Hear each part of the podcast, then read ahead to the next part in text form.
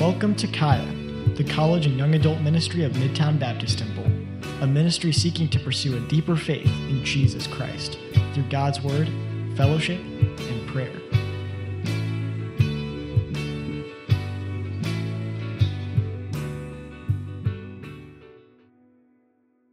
We are in Acts chapter 27. We're going to finish out Acts chapter 27 today. So, everybody, go ahead and turn there and have your notes ready. And, and per usual, uh, the slideshow, if I'm moving too fast through the slides, uh, those are available to you at kaya.live, and you can grab those and pull those uh, from our website, and that way it's uh, easier for some of you to follow along.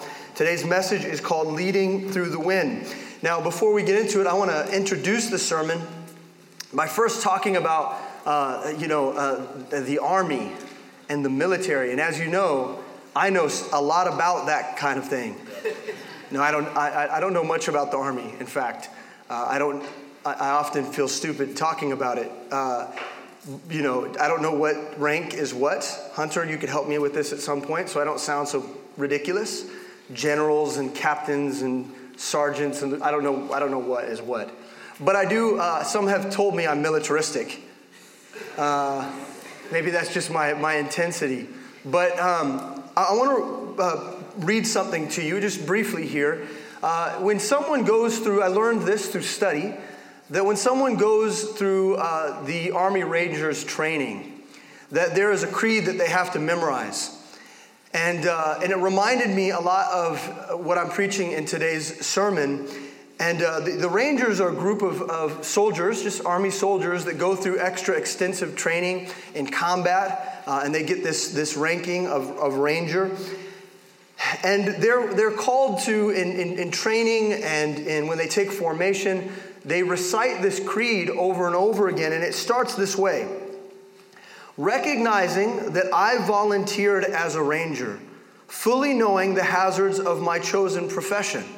It's the very first statement that they make is that when they signed up for this thing, that they knew fully uh, all of the risks that they were taking on. And, and, that kind of reminds me of our salvation as well. Is that when we sign up to be believers, there are risks associated with that. We have to remind ourselves that there are risks and challenges unique to being a believer. And if we can't see that in Acts chapter 27, goodness, I mean, we can't see it anywhere, right? But it, further on in the statement, it, it continues on and it says, Never shall I fail my comrades. I will always keep myself mentally alert physically strong and morally straight, and I will shoulder more than my share of the task, whatever it may be. 100% and then some. Okay, now here's the most potent and compelling statement that resonated with me, and I think it touches on our sermon today. It's this. This is the part of their creed is this. Surrender is not a ranger word. I will never leave a fallen comrade to fall into the hands of the enemy.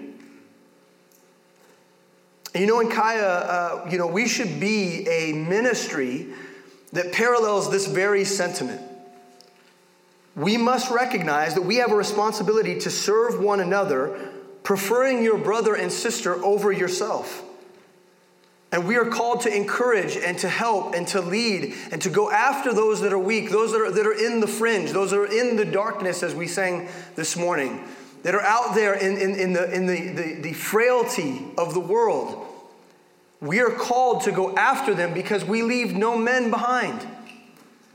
That has to be our heartbeat. Now, in Kaya, there are, you know, this is a, a ministry that I often think of in terms of leaders that are developing leaders in ministry. I sound like I'm in a, in a barrel. We're working on it. Okay. Um, I, I, love the energy. Thanks, Sam. I, I know you're on it, just like a ranger on it. Um, but we're a, a, ministry of leaders that are training up generations of leaders, that we're always going back and we're training up those who are younger in the faith and we're building them up so that they can prevail as well. And, And in that way, I often have, you know, we do a lot of training for leadership. I focus the majority of my time on training leaders to come up in the ministry. And, and that's why there's guys like Uriah and, and Miles and Alex and Nick and Jorge and Seth and all these guys that are learning and studying the Word of God so that they can teach it and train other people. That's why we have a ministry like that, is because we're constantly training new leaders. But the, the question that often comes up in training is what do I do and what do I say in instances where younger believers are struggling in the darkness and they're in the winds of the world and they're being tossed to and fro? How do I help them? How do I come alongside them? What does it look like me for, uh, for me to counsel them and build them up in their faith so that they too can prevail in hard times? In fact, this is something that I talk about with leaders every single week, and it's, and it's, and it's tough. These kinds of questions are not always easily answered. I mean, after all, uh, Satan is very creative about the ways that he attacks people, and the winds can look very many different ways. And, and people face unique situations that are maybe even in some ways unique to them. And, and it is complex and it is difficult to come alongside people. But in today's sermon, we're going to watch as Paul leads a group of men through the trial of their lives a storm, a, a storm sent to test them. In today's sermon, we're going to learn what it means to lead people through the crisis that they face and through the trials of the winds of their personal lives. Okay, so this is a leadership sermon. And in that way, uh, everyone in here who calls himself Christian should recognize that you, in some level, are a leader and that you're called to the responsibility of seeing people and helping people come through these trials. In your Bible study, even if you think that you're new to the faith, there are people in your Bible study that you are called to lead and to help. Okay? This is a sermon of faith as much as it is a sermon of leadership, right? So let's pray and let's ask the Lord to be with us as we as we uh, study Acts chapter 27. Uh, dear Heavenly Father, Lord, we love you and we're grateful. We're grateful for your word. Your word is uh, quick and it's powerful, more powerful than any two edged sword. And it does split us from our flesh, it divides our spirit away from, from the fleshiest parts of us, the most selfish parts of us, and it, and it calls to life the innermost part of who we are, our soul. And Lord, I pray that your word today, that it would prevail in just that way, that people would hear a sermon that is catered specifically to them. Uh, not in my preparation, but in the speaking of your spirit to their heart that they would hear a sermon that's fit for them. And Lord, in that way, you would build us up and you'd strengthen us and you'd provoke us to righteousness. You would, you would help us to weather the storms of our life and that we would that we would look like Jesus Christ in the way that we act, the way that we behave, and the way that we believe. Lord, would you help us today as we study your word? In Jesus' name, amen.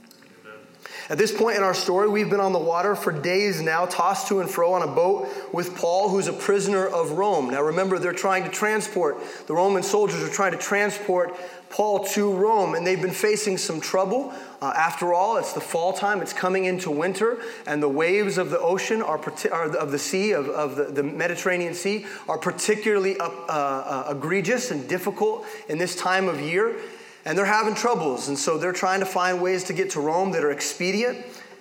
Uh, but they've run into trouble after trouble. And they just recently left the Fair Havens, which was a safe port, but they decided it wasn't a place that they wanted to be. It wasn't comfortable. It wasn't uh, an enjoyable place to stay. So they think that they can get to this, this, uh, this port city called Phoenix, right? And there they're going to have a little bit better time wintering there and waiting for these winter winds to die down. And so they set sail, and it was a bad idea. Paul warned them that this was a bad idea, and now they've found themselves on the water for many days now, uh, facing this trial. The ship is being driven southeast in the direction of Syrtis, which is a dangerous sandbank off the shore of northern Africa. And so you can see that here near Libya.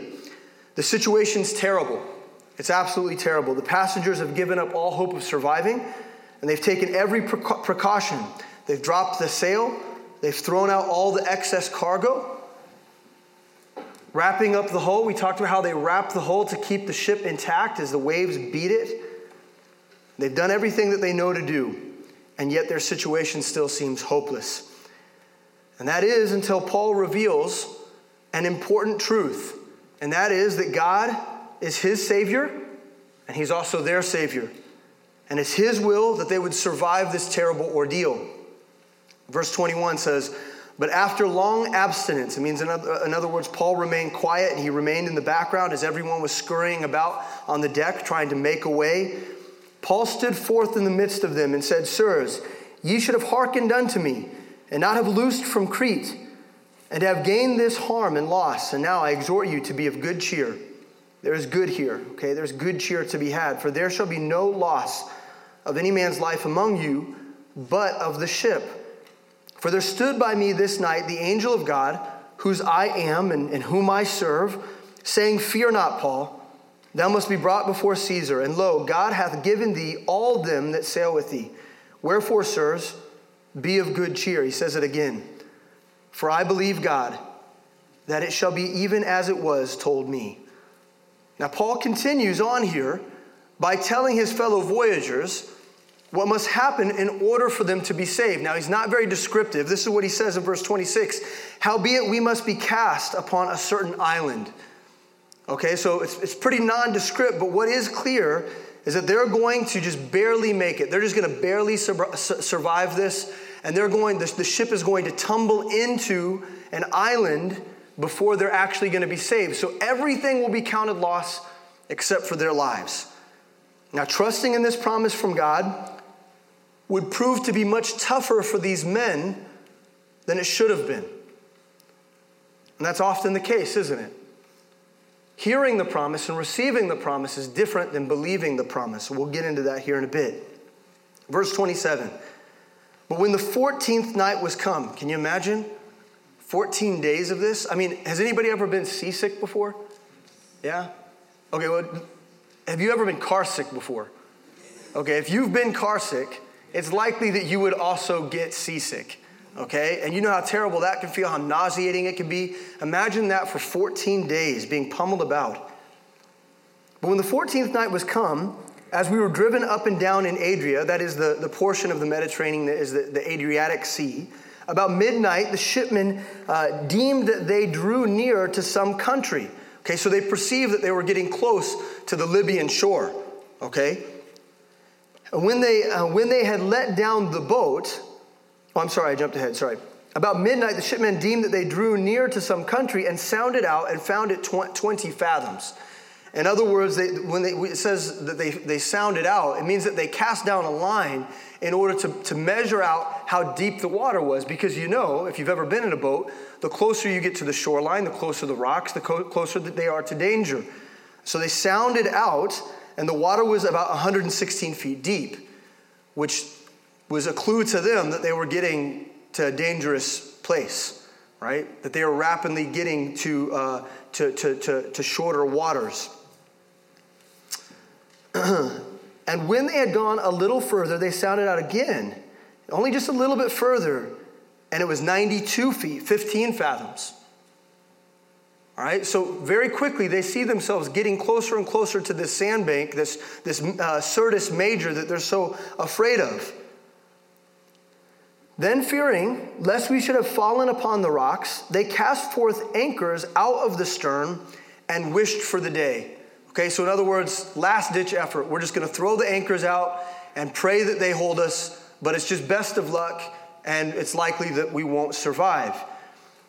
And as the shipmen were about to flee out of the ship, when they had let down the boat, okay, so there's a small group of men who are going to sneak over to the remember they pulled the lifeboat in remember in our previous part of the story they had pulled the lifeboat into the boat so that it wouldn't it wouldn't be drowned to sea they pulled it in with there's a group of men that are going to let it back down into the waters and they're going to sneak off they're trying to make an escape because they don't trust that the ship is going to make it and they're going to trust themselves to this lifeboat and so they let it down, they let down the boat into the sea under color as though they would have cast anchors out of the foreship. Now, under color means, uh, is a phrase that means pretext or undercover, like hidden. Okay, so when you read under color, you can think undercover, it's, it's hidden, they're trying to sneak away. In verse 31, Paul said to the centurion and to the soldiers, Except these abide in the ship, ye cannot be saved. Then the soldiers cut off the ropes of the boat and let her fall off. So when they were caught in the act of doing this, Paul lets them know hey guys, check it out. Uh, you can do that. But if you do, if you escape this way and leave the rest of us to the boat, no one will survive. In other words, you're not acting in faith, you're not trusting in the promises of God, and so all of us will die. The consequence will be complete death, you and those of us who remain on the boat. And so, with that word, the men believed him, and so the soldiers cut the, the boat loose and let it go. They believed the words of Paul. Verse 33 And while the day was coming on, Paul besought them all to take meat, saying, This day is the 14th day that ye have tarried and continued fasting, having taken nothing. They haven't been eating. Wherefore I pray you to take some meat, for this is for you health. For there shall not be an hair fall from the head of any of you. I mean, that's quite the promise, right? I mean, especially the older you get, hair is falling out. Never mind, I was going to make a joke, but I won't be mean.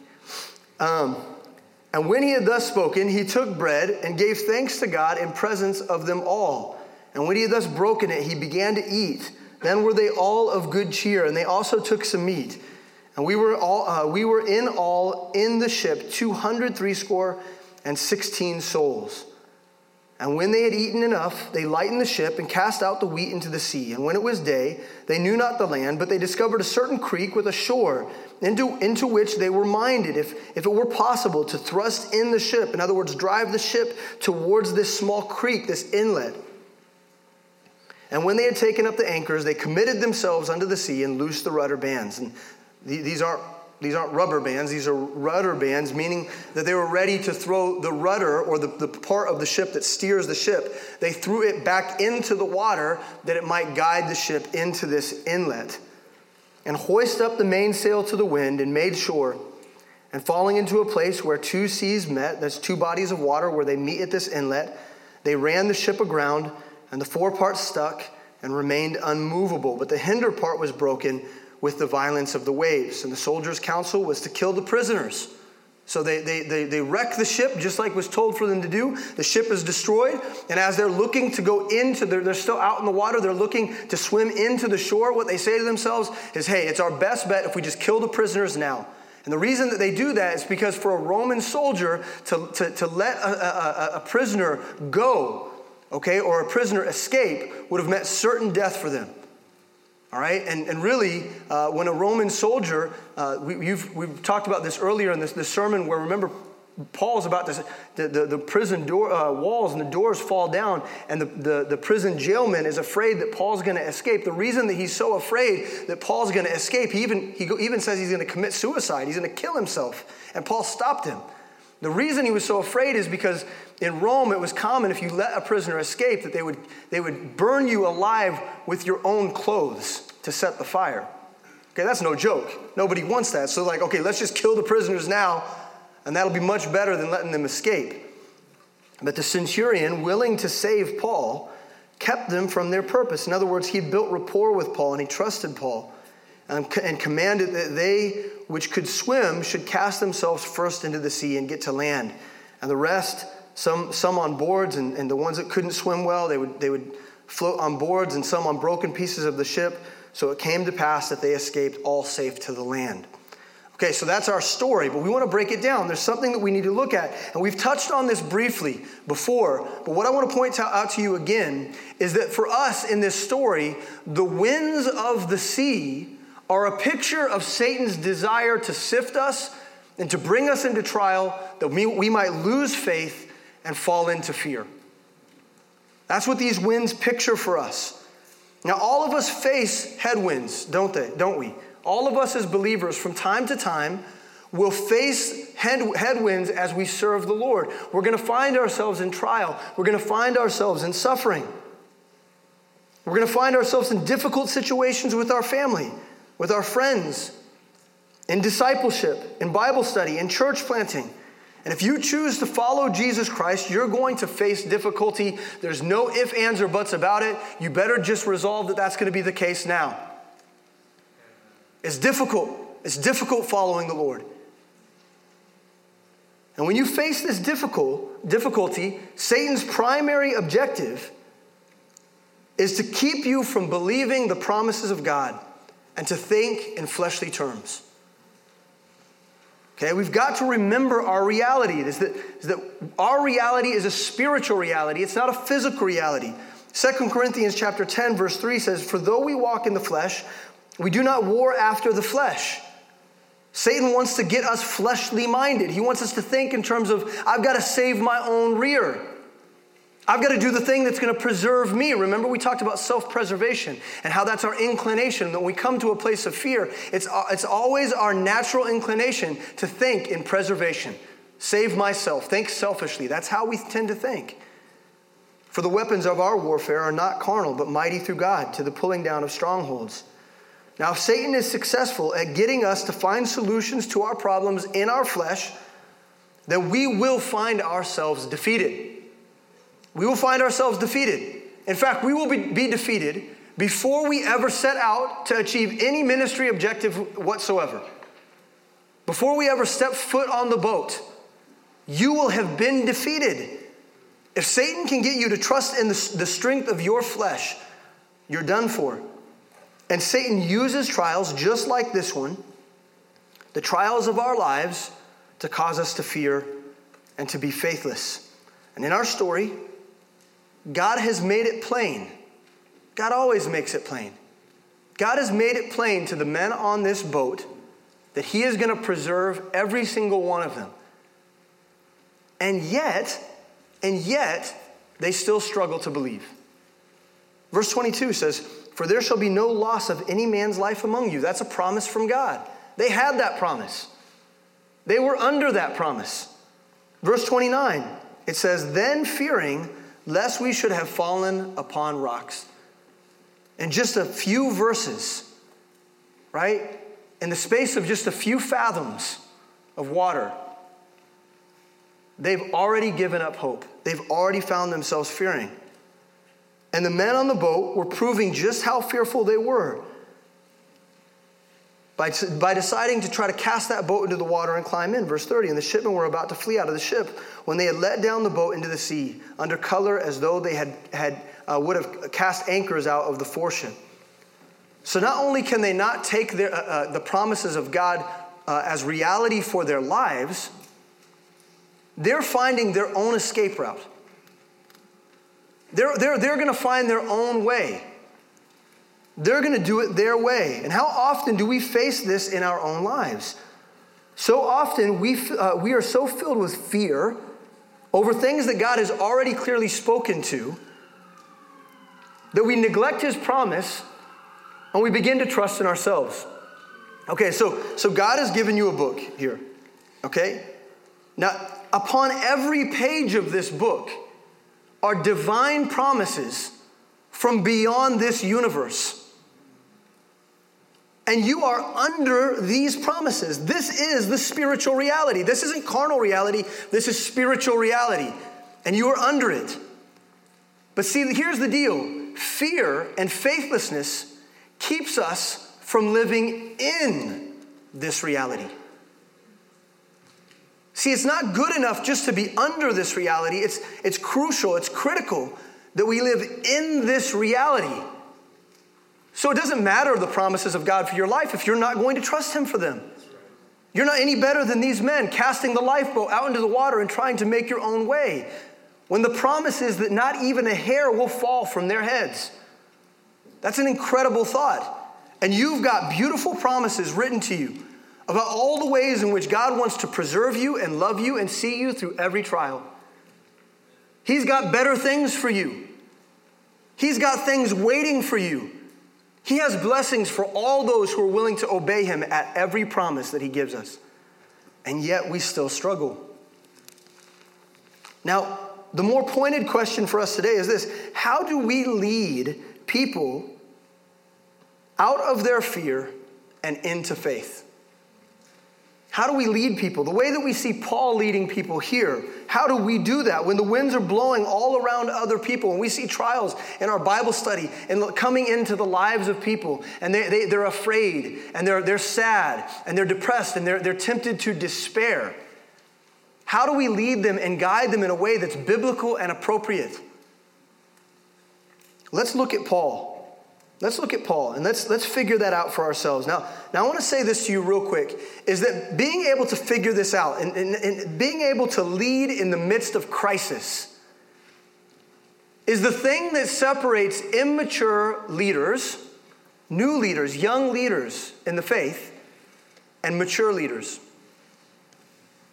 It's, this is the thing that really separates the men from the boys. This is the thing that will expose the true nature of a leader. Key point number one when the storm rages, when, when the winds are blowing, the leader is not tempted to falter, they are bolstered to lead. See, it's, you know, we talked about Noah, didn't we, in the last service? If you were with us in the last service, we, we talked about Noah. And Noah was one man with one family in a world of likely eight to nine billion people, and he was the only one willing to trust God at his very promises. That's an amazing thing because for most of us, for most of us, we go the way of the world. And as leaders, we often can get caught up in other people's crisis. When we see other people fear, we're tempted to fear. When we see other people struggling, we're tempted to struggle. And so, what I'm saying to you is this the difference between an immature or a young leader and a mature leader, someone who knows how to lead, is this very thing that when the crisis hits, they're not tempted to act the way of the world. They're not tempted to also fear. They know that this, just, this is just an opportunity to lead. And that's critical. And in our passage, we're going to see several ways in which Paul exemplifies this kind of leading. By his words and his actions, we're going to see faith drawn out of a bunch of men who are, who are greatly afraid. Verse 31. This is the first thing that Paul does is he warns them. That's what he does. He warns them. Paul said to the centurion to the soldiers, "Except these abide in the ship, ye cannot be saved." Okay, now he leaves it to their own decision making. He doesn't fight with anybody. I mean, I can imagine myself in this situation just like throwing throwing punches, trying to keep those guys from getting on that lifeboat. He didn't use his flesh, he used his words and he warned. He said, "Listen, guys, if those men are allowed to get in that lifeboat and, to, and to, to cast off, everything will be lost. And I want to warn you right now that the consequences will be great for every one of us. And as we mentioned before, in the midst of, of, of the chaos, in the midst of the storm, these men who've given up all hope, they're, they're going to escape. Paul is not afraid to speak up. And we ought not to be afraid either. So there's a lesson on leadership here for us. And it's this key point number two we must be prepared to warn people against faithlessness. Now, what does that mean? What does that mean? Warn people against faithlessness? Well, well first of all, we, we are called as believers to warn unbelievers of an, of an imminent future reality in hell. We are, we are called to warn people that unless they believe in Jesus Christ and put their faith in them, there is no hope of forgiveness. That there's no good act or no good labor that they can do to save them. That is only through the work of Jesus Christ's death, burial, and resurrection that they will be saved. That's a warning. And every gospel presentation that you ever give should come with some form of warning. Look, if you continue in this way, there will be a great cost to you. That's critical. Leaders and Christians in general should not be afraid to warn people.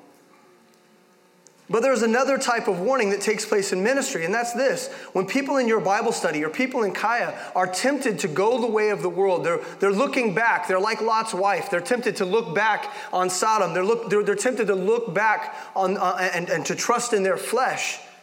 It's our responsibility to warn them that if they go that way, that they're going to not only lose out on the rewards and the blessings of following Jesus Christ. But they're going to face consequences for that because Jesus doesn't permit his children to walk away without chastisement. You know, God is not afraid of putting his kids over his knee. He's not afraid of doing that. And it's our responsibility as leaders to warn people that if they go that way, if they cast the lifeboat out, that there are going to be consequences. Colossians 1:28 says, "Whom we preach, warning every man and teaching every man in all wisdom that we may present every man perfect in Christ Jesus." So who should we warn? Every man. Every man, every man, we should be warning. We should be warning one another. We should be coming alongside our peers, our brethren, those that we love, even our elders, and say, hey, I fear that if you go this way, that it is a faithless and fearful act, and there will be consequences for that. It's a sober work. But Paul, but Paul, as our example, as our ensample, Paul is known for making warnings just like this all the time. He wasn't afraid to tell people that he loved, that they were erring in their thought life and in their behavior. He wasn't afraid to do that. In fact, in Acts chapter 20, if you guys remember this, Paul reminds those Ephesian leaders that when he was in Ephesus, that he was warning them night and day, warning them against false teachers constantly, that, it, that his primary responsibility even was to, to warn them against the, the wickedness of their culture and the false teachers that surrounded them. And he said, he was telling them, look, you need to do the same. That's what I did, and that's what you should do, is to warn. Acts 20 29 says, For I know this, that after my departing shall grievous wolves enter in among you. Like he, he's saying, like, look, in the void of my leadership, I know that there are going to be false teachers that sneak their way in here, and they're going to try to, to, to, to draw men away from the teachings that God has given them. Not sparing the flock, also of, uh, also of your own selves shall men arise speaking perverse things in Ephesians 4 14, Paul uses the term winds of doctrine. I think that's appropriate for our sermon today, isn't it?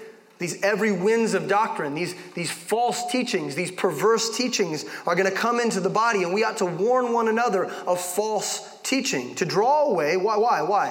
Why does Satan want to do this? And that's to draw away disciples after them.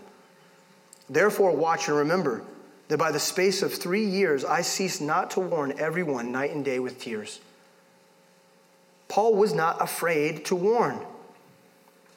Similarly, in the church in Thessalonica, he warned the people not to be faithless. 1 Thessalonians 5:12 says, "And we beseech you, brethren, to know them which labor among you and are over you in the Lord." Okay, he's talking about spiritual authority, and we admonish you and esteem them very highly in love for their work's sake and be at peace among yourselves. Now we exhort you, brethren, warn them that are unruly. Comfort the feeble minded, support the weak, be patient towards all men. So we ought to warn the unruly. When people get unruly, when they get outside of the obedience of the Lord, when they go run counter to the things that are taught in the Bible, we ought to warn them. We've got to do that. We have a calling on our lives, and it is to obey God in this way, and that is to warn one another when we go the wrong way. And why is that? Why is this so significant? Why is this so important? I mean, I'll just put it this way. Maybe you guys are thinking, maybe Brandon is just overblowing this warning thing. As the pastor of this ministry, I have to tell you that personally, in my own ministry life, I find myself warning people on a daily basis. It is, it is, I have to be honest with you, it's one of the greatest burdens of my ministry. I can't tell you that I always enjoy that. It's difficult and it's often very tearful, particularly when people say to my face, Well, I'm not interested in doing that. Warning is a critical part of, of, of, leadership ministry role, and we have to grow familiar with it. Why? Because one person's sin is dangerous enough. Okay, it's dangerous for their own life because if one person goes away, there's obviously going to be consequences for their personal life. God is going to chastise them, He is going to find them uh, and, and, judge them, and there will be justice for disobedience. There just always is. My son doesn't get to do anything he wants. When my son talks rude to my wife, trust me, there are, there are consequences for those actions. He doesn't get to do that. There are things that I won't permit, and there are things that God won't permit in your life too. And the truth is, there are consequences for every individual. But listen to me the consequences just go, they go beyond just the individual level, they go beyond that. The sin in one person's life absolutely affects the whole. It impacts every single person. It doesn't just stop with you. It has consequences for all of us. That's how it works. We are the body of Christ. And one, when one member suffers, when one member sins, when one member turns away, it's as though a part of a human body begins to lose its own function. We are all critical to this work, and if you choose to go your own way, it affects every single one of us, and there are consequences for all of us. And that's why we ought to warn. And in our story, it's just a handful of people that are being disobedient.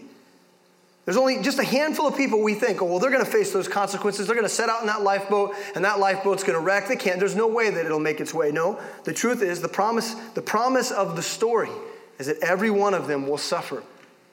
Every single one of them.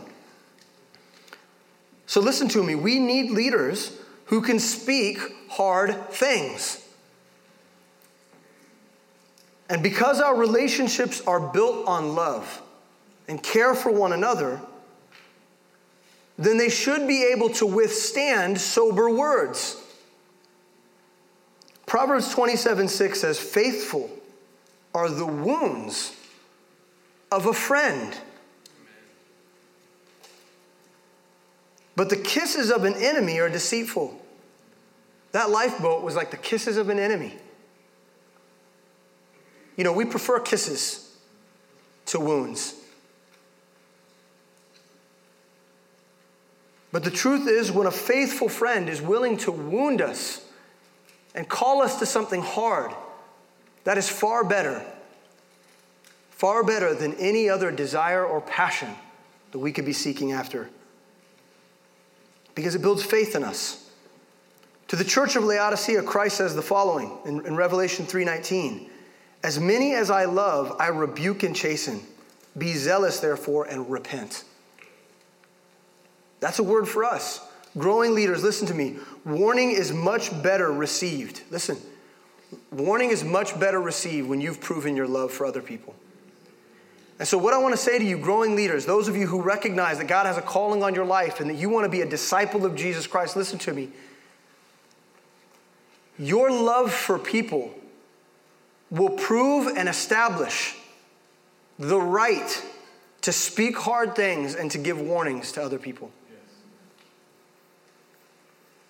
See, it says the wounds of a friend. See, not, not, not just any wounds, okay? Not the wounds of just someone in ministry with you. It's the wounds of a friend that are faithful. And you must be a friend to people if you're going to warn them. In other words, we're a family. And a family is not an institution. When your boss says a hard thing to you, that's hard to receive. But when a loving brother in the faith speaks something to you, it should be much easier to receive than that. No one wants to hear hard things, but it's better received from those you know that love you. This is the way Paul puts it in Colossians 4:14. He says, "I write not these things to shame you, but as my beloved sons, I warn you." For though, listen, he, he points out the truth here that I'm trying to, to make clear. For though ye have 10,000 instructors in Christ, ye have ye not many fathers. For in Christ Jesus I have begotten you through the gospel, wherefore I beseech you, be ye followers of me. In other words, I've proven to you my love. I'm not just any instructor, I'm not just any person, I'm not just any Christian. I am a father to you in the faith, I am family to you. And that's how I justify these warnings. And so, growing leader, listen. It's not good that you just know the truth and you can speak it. Establish the ability to speak truth to other people by showing them love and being their friend. Be a father, not an instructor. Be a mother. Be a mother and love. Our ministry is not perfect, but it is a ministry of people and it's a ministry of people who will warn. And it'll warn you against your faithlessness. And so you just got to know now, if you're new to this ministry, I just want to tell you right up front that we are going to approach you at the level of your growth and development, and we will be gentle with you. But it does not mean that we will not warn you. And the further along you get in your faith, the more strong the warnings will get. That's what Kaya is going to be about. Every one of us have to be willing to both warn and also receive warning. You've got to be able to receive it too. See, there's an, there's an example here in how they respond to Paul's warning. Look at how they respond to Paul's warning. Then the soldiers cut off the ropes of the boat and let her fall off. So he warns them, and they're like, okay, okay, we hear you and we believe you. Now, they don't just walk away from the situation, they believe him so much that they destroy the lifeboat so that it's not even an option anymore. And I wonder if we're willing to receive warnings the same way. Ah, you know, it might be easy for you to give a warning, but sometimes it's much harder to receive one, isn't it? Do you receive warnings like these men? When the call to repent comes to your doorstep, are you willing to not only receive it, but to cut away and repent of any temptation that might lead you to disobey? See, those are two different things, right?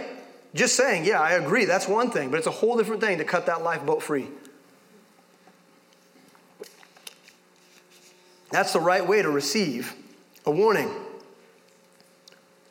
So when we're pummeled by the headwinds, we have to let faith prevail over fears, and we've got to warn in order to do that. So the first thing is warning, the next thing is nourishment. Leaders have to be willing to nourish and invest into other people who need it. When someone's going through a trial, when someone's going through difficulty, it's likely that they also need nourishment. It's not good enough for them just to receive the warning and to repent. From there, they need something to help establish strength. Right? So let's read about it. Verse 33. And while the day was coming, Paul besought them all to take meat, saying, This day is the fourteenth day that ye have tarried and continued fasting, having taken nothing. Wherefore, I pray you to take some meat, for this is for you health for there shall not be an hair fall from the head of any of you. And when he had thus spoken, he took bread. Okay, what's bread a picture of? The Word of God. And gave thanks to God in presence of them all. So he leads them in worship, breaking bread, because it's health for them. And when he had broken it, the breaking of bread is a picture of what? Who is the Word? Who's the living Word? Okay, so the breaking of bread is a picture of what? the cross, the breaking of, of Christ's body for our sake. It's a picture of his grace and mercy towards us. And he took the bread and broke it and gave thanks to God in the presence of them all. And when he had broken it, he began to eat. So, in the midst of the, these storms, these men were completely malnourished. And after 14 days, these men were not concerned about their appetites. Right? Isn't that crazy? They were so concerned with what was going on and they were so caught up in their flesh and they were so caught up in the fact that have you ever met someone who's so depressed that they can't eat? that's where these guys are at.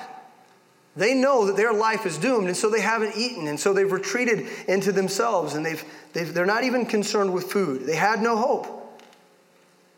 So, what makes the difference in a person who's starving, and a person who's hurting, and a person who's going through trial? What makes the difference for them? And that's the nourishment of loving brothers and sisters.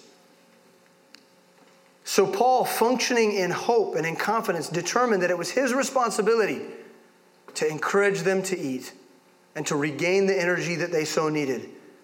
You know, this reminds me of when, remember when Elijah was so depressed and so despairing that he wouldn't eat, and the angel of the Lord, Christ Jesus, came to him and fed him?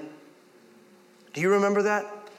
1 Kings 19 7 says, And the angel of the Lord came again the second time and touched him and said, Arise and eat, because the journey is too great for thee. Whew. Isn't that true? Don't you know that the journey is too great for you?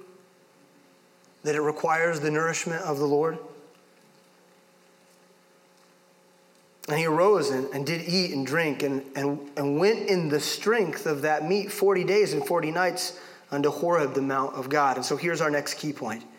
We must be prepared as leaders as leaders in this ministry, to nourish others with God's word. Okay? Your advice, your opinion, your sentiment, your psychobabble that you learned on some meme on Instagram, some comforting words from some secular mind, those things aren't good enough. Those things aren't good enough. No, it requires the Word of God. The Word is what weak people need. It is what enlightens them. It is what strengthens them. It alone will provide a change in outlook and perspective. Hebrews says that men are enlightened by the taste of the good word of God. I love that. That the, that the lives and the, the eyes of men are enlightened by the taste. It's not, there's like, there is no metaphor here, okay? It's the taste. This book has a taste, it has a flavor that enlightens. Like the honey that Jonathan found, right? First Peter likens God's word to the nourishing of a baby with milk. Psalms 119, 103 says, How sweet are the words unto my taste, yea, sweeter than honey to my mouth. Psalm 34, 8, O taste and see that the Lord is good. Blessed is the man that trusteth in him. Now, this is what Paul invests in them. He invests the bread. He, he, he, he blesses them with devotion before the Lord. He blesses them with the promises of the Lord. And this is the very reason why we have Bible studies.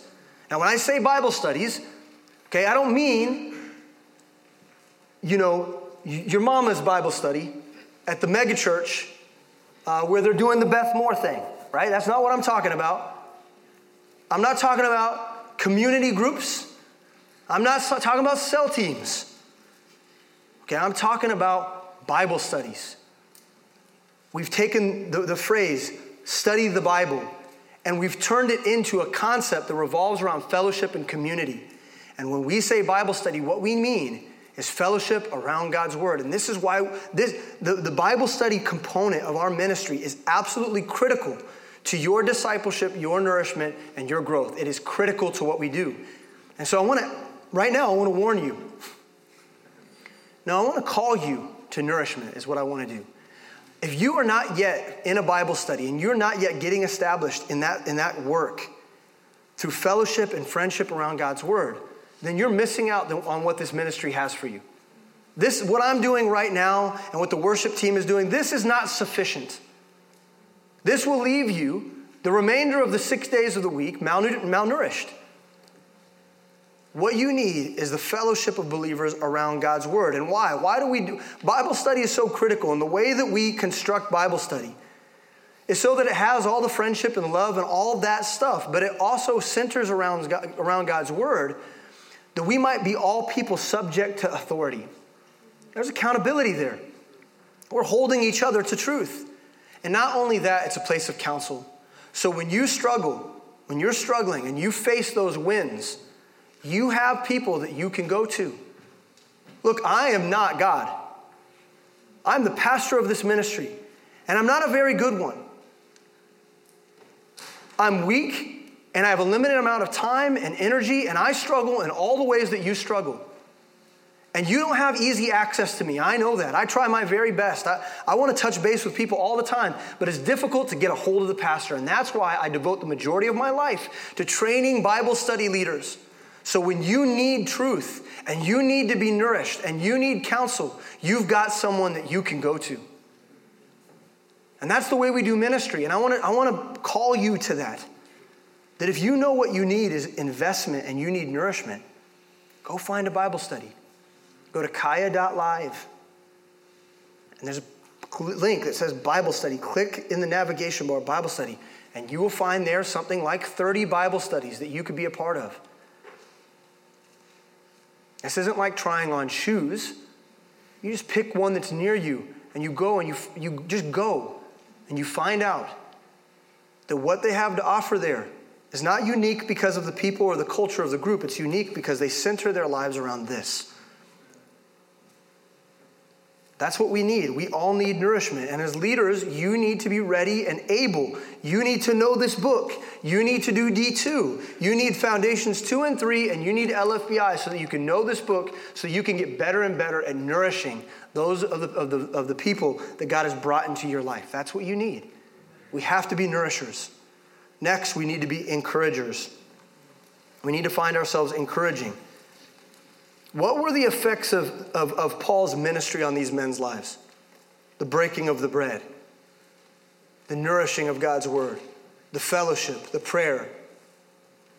What was, what was the result of that? Well, it was good cheer. Now, it's funny to me, it wasn't good enough before. You know, Paul called them to good cheer twice. Twice. But there, that wasn't good enough. They were still looking to escape. It wasn't good enough to just say, be of good cheer. It wasn't until the bread was broken that the cheer came.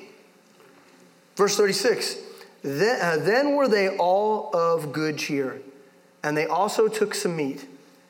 And we were in all in the ship, 200, score, and 16 souls. See, this is how cheer comes it comes in fellowship. Now, I want to point something out to you. If you study out being renewed in Scripture, the idea of renewal, the Bible will always teach you that it's the Word of God that renews us. And didn't it for these men? Right? It gave them the energy that they needed, it renewed them. Now, I want to point something else out to you that when you study out refreshment in Scripture, refreshment comes by the fellowship of believers. Isn't that interesting? Interesting. We need renewal and we need refreshment. We need encouragement. And that's going to come through this our love, the work of people, the labor of one another in each other's lives, the cultivation, the husbandry of us investing in one another. So that leads us to our next key point.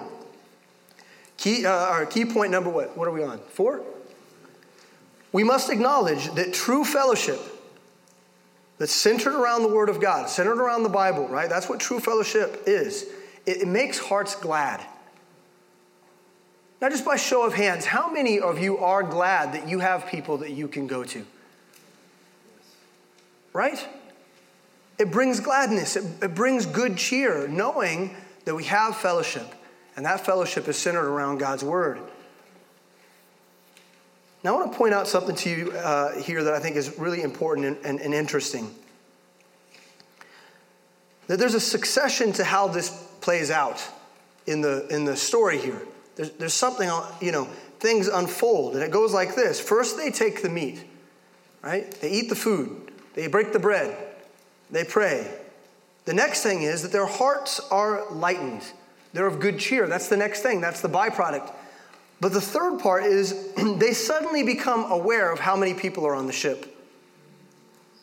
Isn't that funny? They suddenly discover, oh, there's 276 what? Is it, what's the word for people here? Souls.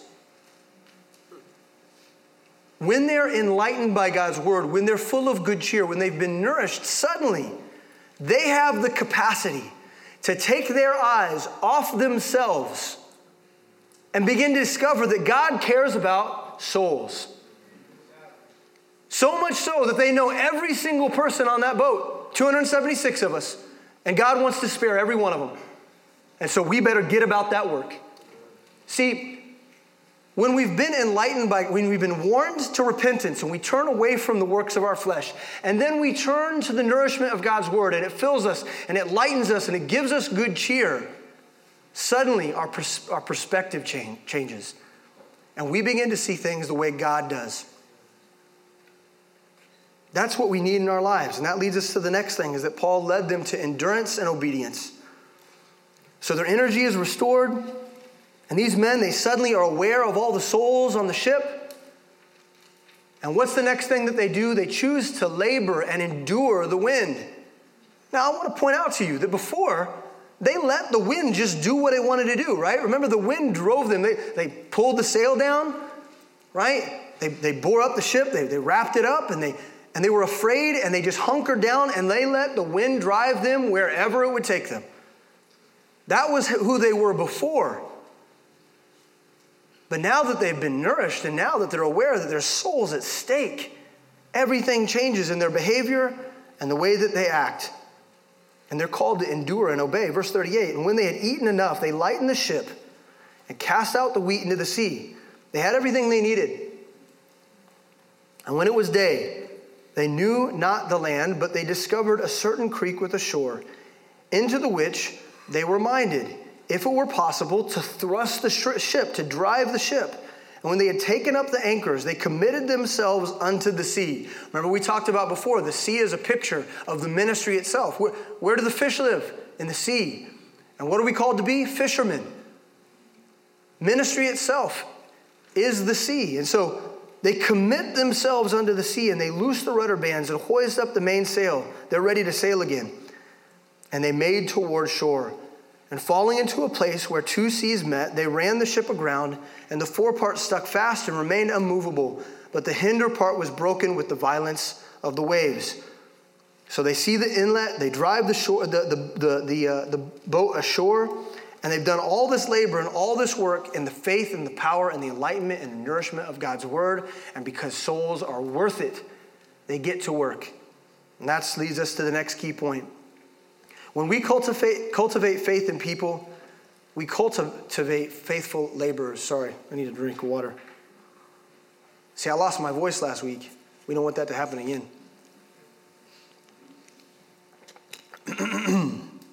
when we cultivate faith in people, we cultivate faithful laborers. Now, I want you to understand what that means. When we are investing the nourishment of God's word, when we're discipling people, when we're giving them everything that God has given us, and we're, we're sharing life in that way, it will call people to faith and it will call them to faithful work. James 2:26 says, "For as the as the body without the spirit is dead, so faith without works is dead also." God has called every believer to a work, and leaders ought to call people to leadership. That's what we should be doing. As a leader in ministry, you should be calling people up into the void of leadership. Every hand on the plow. Every hand, every shipman's hand to an oar. It's time, time to paddle, it's time to get to work. And as leaders, we must recognize that we have a responsibility to call other people to labor in the mission, to see souls saved, to see them raised up. And if we have a ministry that leads this way, then we will have a ministry that God can bless. And that leads us to the last thing, and that's this that Paul led them to a place of favor and protection in the Lord. Verse 42 And the soldiers' counsel was to kill the prisoners, lest any of them should swim out and escape. But the centurion, willing to save Paul, kept them from their purpose and commanded that they which could swim should cast themselves first into the sea and get to land. Now listen to this, verse 44. And the rest, some on boards and some on broken pieces of the ship, and so it came to pass that they escaped all safe to land. And that leads us to this key point. When we all obey, we all reap the reward of obedience. Now, see, as a pastor, as a, as a leader in ministry, the Bible is very clear that one day I will stand at the judgment seat and I will give an account personally, not just of my own life, but how I pastored y'all. How I made that investment. And I will answer for any moment or any time that I faltered in my ability or faith to lead you. That's, that's just a byproduct of being a pastor. That's what I've signed up for. But I want to point something out to you that if you really study that out, that goes for anyone who leads. It's, it's not just for me, it's actually for those of you who call yourselves leaders in this ministry too. And you are called to make an investment that acknowledges and recognizes that my judgment seat is not good if your judgment seat is not good.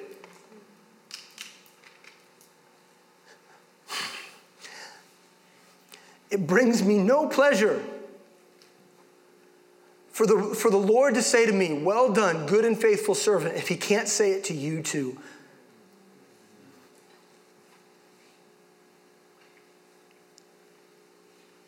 And good leaders have that perspective. And the safety and the reward and the goodness and the protection of God and the peace of God is only, is only optimally good, good at its furthest capacity. Only a blessing as far as it can go is if I know that I've got you there with me. And that's why it grieves me every time I see a person walk away from the Lord and turn to the world it's grievous, it's burdensome. So let's not do it that way. Let's do it together. Let's all find our safety in Jesus Christ. Let's not leave any good, any soldier behind. Let's be like the Rangers. We won't leave anyone to the enemy. We've got, we've got to all be called to something greater. When we began chapter 27, we had a group of men who wanted to go their own way, to take their own route. They wanted to please their flesh. And we discovered that there were consequences for them, for those decisions. But here we find a group of men who found themselves safely ashore because they believed in the promises of God. I want to invite the worship team up. Okay, and as they're doing that, um, I want to I want to make the invitation this. Okay, listen to me. You know, if you're in a place where you are full of fear and you're tempted to faithlessness, you know that, right? You know that. All you have to do is, is analyze your heart. In fact, let's do that. Let's close our eyes and let's analyze our heart.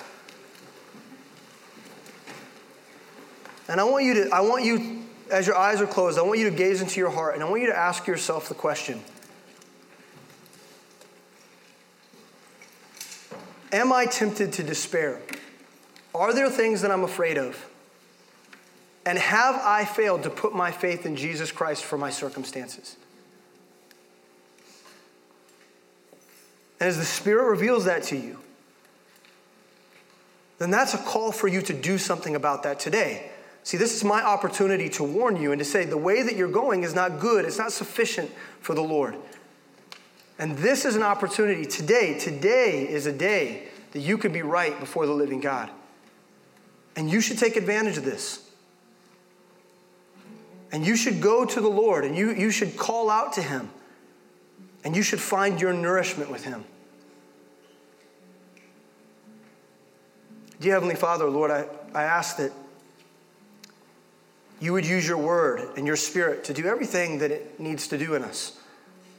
And that you would call us right now to be faithful. And if that means grabbing someone to pray with or grabbing somebody and go meet in the lobby and go tuck, their, tuck themselves away to talk about what's going on in their lives, Lord, I pray that, they, that people would have the boldness and the faith to do that. That they wouldn't be afraid of being right with you and they wouldn't be afraid of exposing the areas of their life that are sinful and not right. Lord, I pray that you would bolster their faith and call them to repentance. Lord, I pray that we would have a faith filled ministry, ministry full of leaders. And so, Lord, if there are any leaders today who recognize that they've been negligent in their responsibilities and that they too have, have, have gone away of faithlessness, Lord, I pray that they would repent of that today. And that they would acknowledge that they have a responsibility, not just to themselves and not just to you, but to the people that they are called to lead. And, and that they would repent and that they would come to a place of faith and that they would find their nourishment with you and that they'd be enlightened and that their perspective would be changed. God, do your perfect work in us right now. Amen. If you've got something that you need to deal with, if you've got an area of your life that you know that is surrounded and, and swallowed up by fear or faithlessness, come forward. There's going to be counselors up here to meet with you. Let's worship. Let's be right before the living God. Amen.